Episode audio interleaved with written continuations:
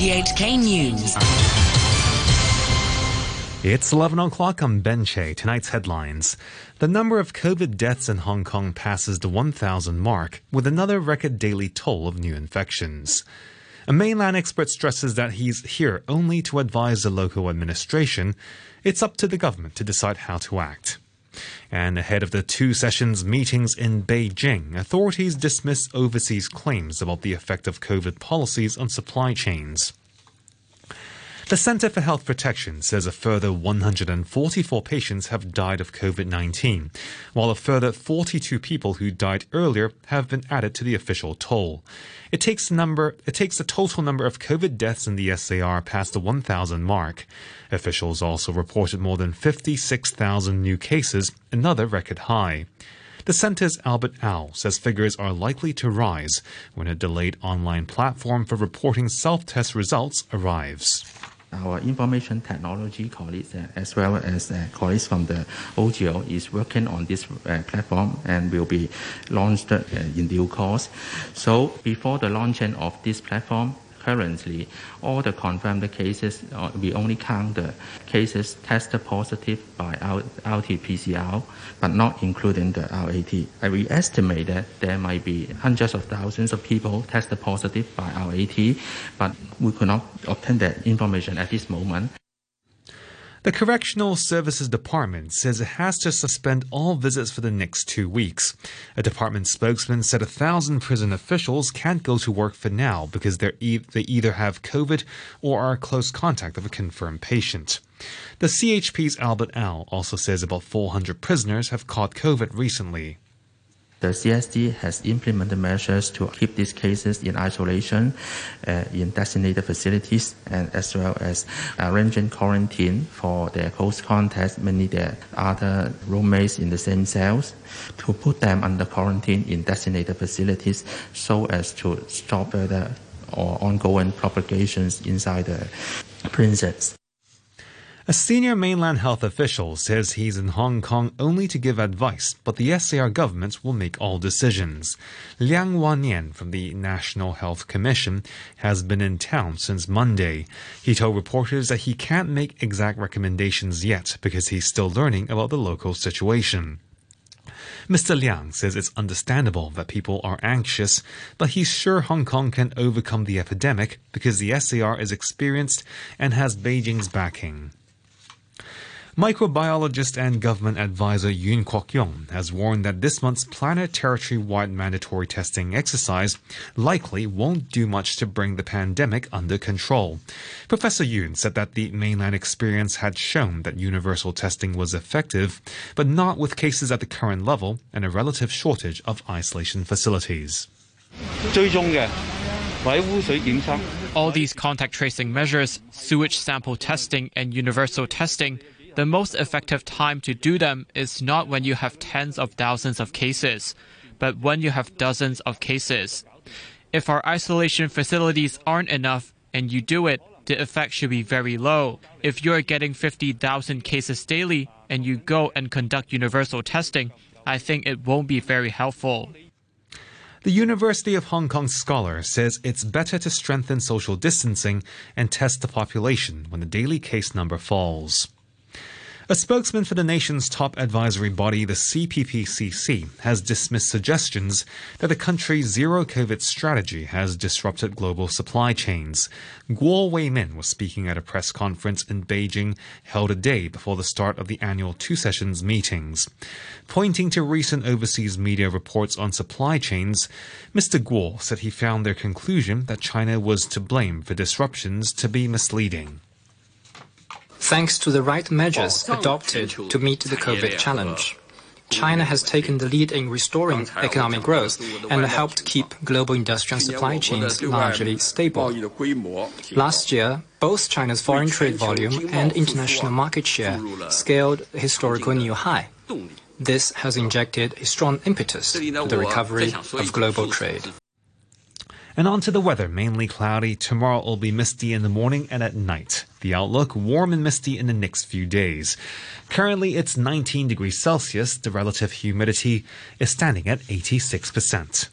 RTHK, the time is now 5 minutes past 11.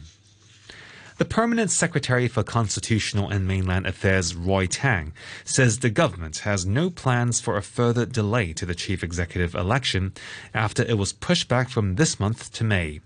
At a LegCo panel meeting, several lawmakers, including Tik Chi Yun, asked whether another postponement was on the cards if the pandemic doesn't ease. Mr. Tang said the administration was not authorized to delay the selection of a new leader beyond the end of the current government's term.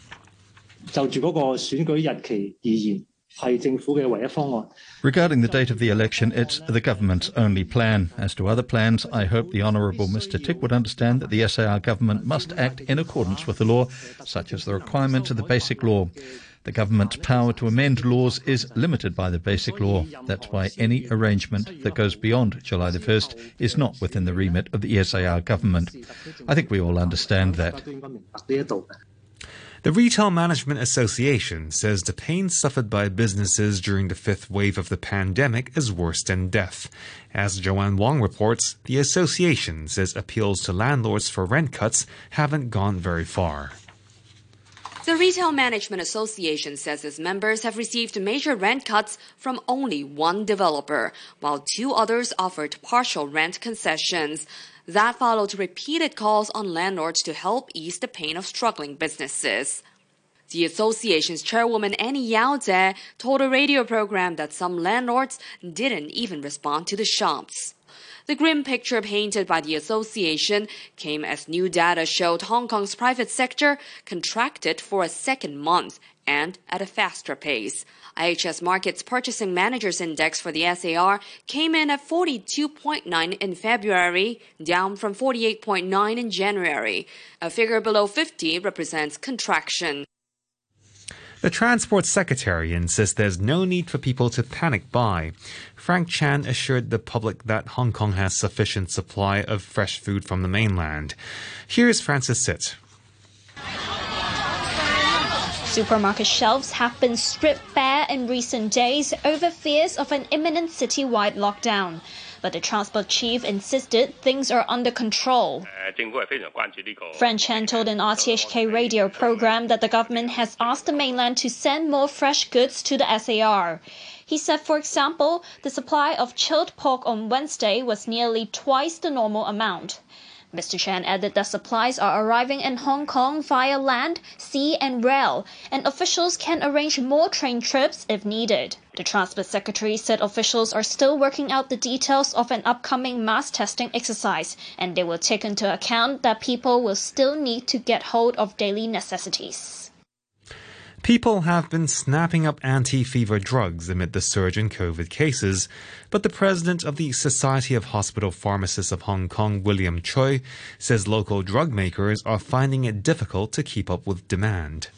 Some of the uh, local manufacturer they express their view that the situation they are facing is not enough raw material of paracetamol.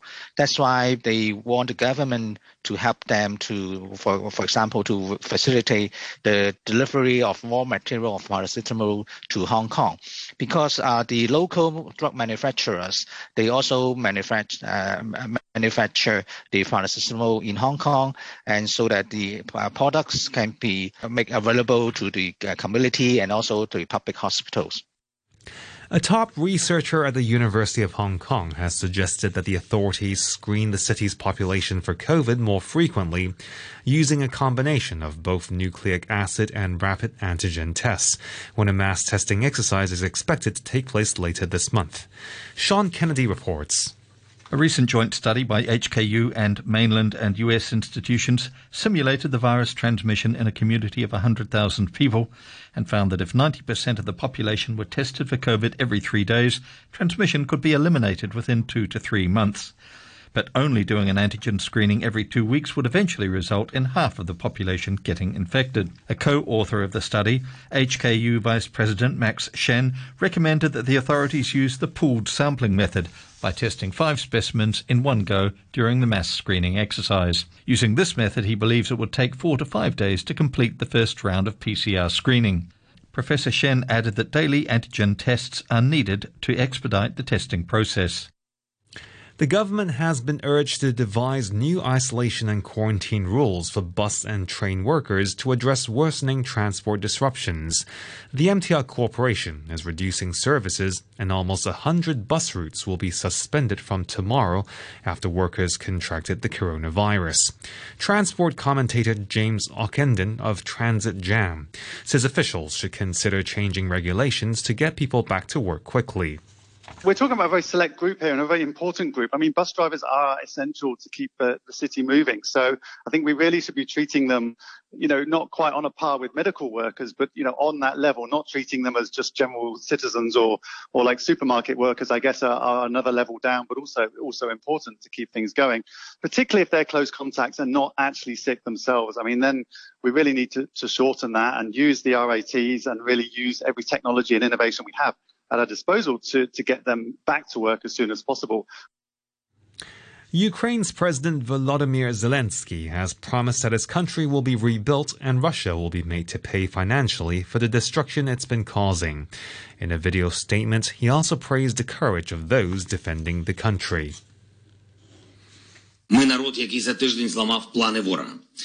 We are a nation that broke the enemy's plans in a week. Plans that have been built for years, despicable with hatred for our country, for our people, for any people who have two things freedom and heart. But we stopped them, we beat them. Our military, our border guards, our territorial defense, even ordinary farmers captured the Russian military every day. And they all say the same thing. They don't know why they're here.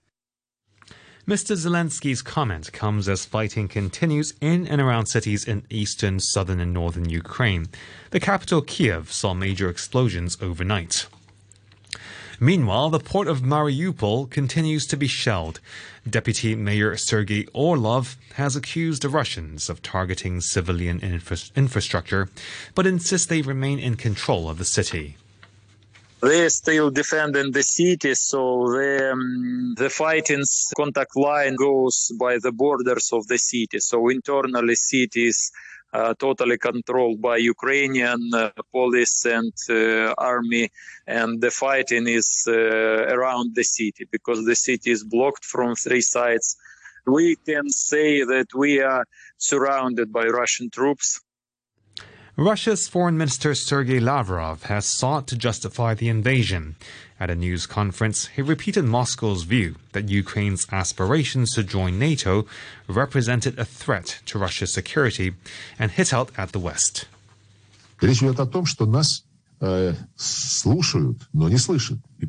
They are listening to us, but they're not hearing us, and they're trying to force on us their own understanding of how Europe should live henceforth. To be honest, the following comparisons simply come to mind for me. At one time, both Napoleon and Hitler set the task of subjugating Europe.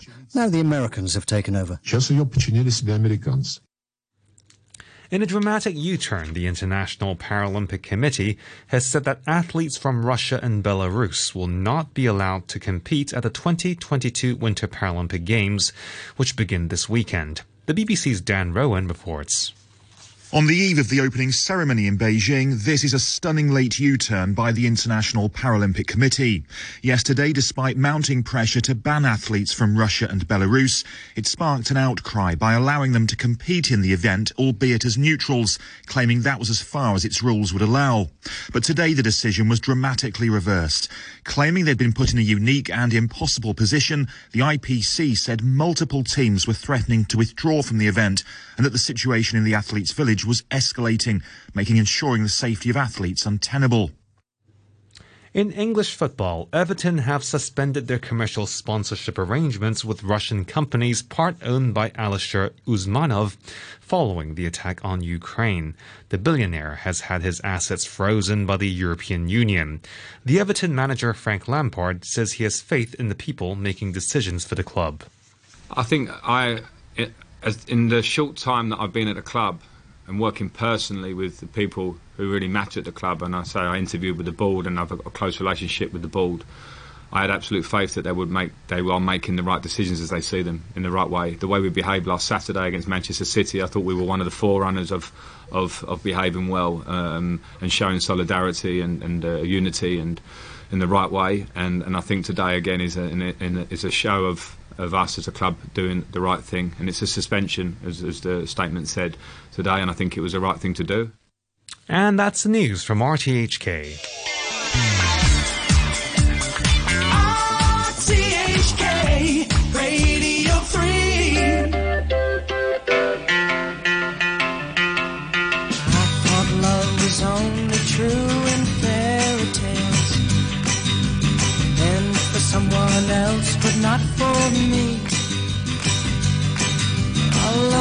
Was out to get me.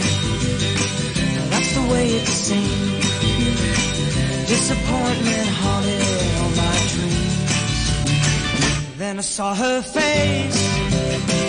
Now I'm a believer. Not a trace of doubt in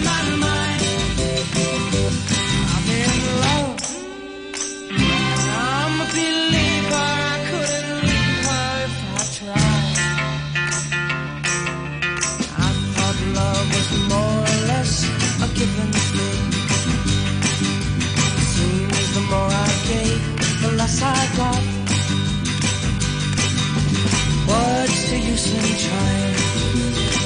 All you get is pain. When I needed sunshine, I got rain. Oh, then I saw her face. Now I'm a believer. Not a trace